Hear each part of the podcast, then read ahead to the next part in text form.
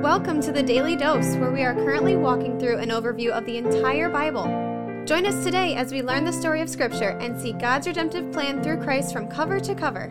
Let's listen to Matt Reisetter, Director of Christian Crusaders and the Cedar Falls Bible Conference. Today, before we jump into Matthew 21, verses 28 through 32, I want to remind you that we're coming to the end of the year and we've got a $150,000 calendar year goal. That's money we want to raise from non estate gifts, regular donors who send in 25 or 100 bucks every now and then or set up a monthly recurring gift. We're at about 110,000 in the middle of December and we need to close the gap. We expect that we will to a degree, but if any of you you are so led, please listen to the end of this podcast. You can hear Terri give details on how you can make donations online or through the mail. We would love to have your support. And even more than that, we love having you tune in to study God's word with us. So let's dive in. Chapter 21 of Matthew, verses 28 through 32. Jesus says, What do you think? A man had two sons, and he went to the first and said, Son, go and work in the vineyard today. And he answered, I will not. But afterward he changed his mind and went. And he went to the other son and said the same. And he answered, I go, sir, but did not go? Which of these two did the will of the Father? So Jesus and the Pharisees are going back and forth. They're trying to pin him down so they can destroy him, and he's revealing the error of their ways by asking simple questions. So here's a simple parable, and he asks them which son did the will of his father. They said, The first. Jesus said to them, Truly I say to you, the tax collectors and the prostitutes go into the kingdom of God before you. For John came to you in the way of righteousness, and you did not believe him. But the tax collectors and the prostitutes believed him. And even when you saw it, you did not afterward change your minds and believe him. In that last sentence, there's a really important Greek word for change your minds. The root word is metanoia. Metanoia is also the word for repentance. Repentance is simply changing your mind, it's doing a 180 degree turn in your mind, which bears itself out in your actions. Jesus says to these chief priests and elders of the people, even after you saw what John said and did, and there was evidence supporting the claim that what he said was from God, that he himself was from God and that I am the Messiah, even after you saw it, you did not repent and believe. So, this parable about the two sons, at the core of it is the idea of repentance. The first son openly disobeyed his father at first, but then he repented. He changed his mind and decided to go work in the vineyard. Jesus is likening this to prostitutes and tax collectors. These are open sinners, people who are openly going against the will of God. But then, when they hear the message of truth from John, the Baptist or from Jesus himself, many of them, even tax collectors and prostitutes, change their mind. They repent, they go into the vineyard and work. Or, to take it away from the analogy and say it straight, they repent, they change their mind about who God is, who Jesus is, and they believe in Christ. They believe in the message of the prophet John that Jesus is the Messiah. These religious guys, when they're told to go into the vineyard, they say, I go. In fact, what they really believe is, I'm already there. They believe that they're already serving the Lord adequately. They believe that they're already part of God's family because they're descendants of Abraham and Isaac and Jacob. But the fact is, they don't go to work in the vineyard because to work in the vineyard is to believe that Jesus is the Messiah, to trust the words of the prophet John. What an offensive thing it must have been for these guys to hear Jesus say that prostitutes and tax collectors are going to go into the kingdom of God before them. Prostitutes and tax collectors are unclean, they're vile before God in the understanding of the Jewish leaders, and obeying God's commands in their mind is the ticket to ride. These tax collectors and these prostitutes certainly do not have that ticket. But the gospel, the new covenant, the message of the kingdom of heaven that Jesus has been saying is that, guys, you can't follow God's commands. You can't obey God perfectly. Look at the Old Testament. God's chosen people failed and failed and failed and failed again to perfectly obey his righteous standard. It's impossible. You look down your nose at these prostitutes and tax collectors and think that that somehow you're more entitled to be in the kingdom of heaven than they are because you're more obedient than them. But here's the thing you're not obedient enough. You're a long ways from perfect, and perfection is what's required. And here's the gospel, friends the perfection that's required has been provided by God Himself in the person of Jesus Christ. Lived on this earth for 33 years, never sinned one time, was not born into sin like we are, not stained with the sin of Adam. So by the end of his time on earth, he had a perfect, spotless, blameless record before God. He lived totally righteously. In just a few chapters, we're going to see him hung on a cross, punished for sin which God put on him, so that the penalty for our sin could be marked paid by what Jesus did on the cross if we would have faith in him. He was raised out of the grave on the third day, defeating sin, death, the power of Satan. So anybody who puts their faith and trust in him can have his righteousness. They can be made perfect before God, holy, blameless, and fulfilling the righteous requirements of God's law because of what Christ did. This is available to anybody who has faith. But here's the thing in order to have faith, you must repent. You must change your mind. We must acknowledge that we are sinners in need of a Savior. That's a change of mind from the way that we naturally come into this world. That's not our natural inclination. That's not our natural belief. So we have to change our mind. We have to repent. When that happens, we put our faith and trust in Christ. We receive Him. We believe in His name. We confess with our mouth that Jesus is Lord. We believe in our hearts that God raised Him from the dead. When that happens, it shows itself in our life. Even though we were disobedient and obstinate to God at the beginning, after we've changed our mind and repented and put our faith in Christ, we go to work in His vineyard just like He asked us to. Friends, we can't clearly say the gospel too many times on this podcast. There are a lot of people who, like these chief priests, think that they're entitled to forgiveness in heaven and a relationship with God forever because they're good people or they're better than most. That is not the way it works. And there are going to be some people in heaven who were quote unquote a lot worse than other people who aren't in heaven because one group of people believed and trusted in Christ and the other group believed and trusted in their own righteousness, which does not exist. Put your hope in Jesus Christ, the risen Savior, not in your own works or your ability to obey God.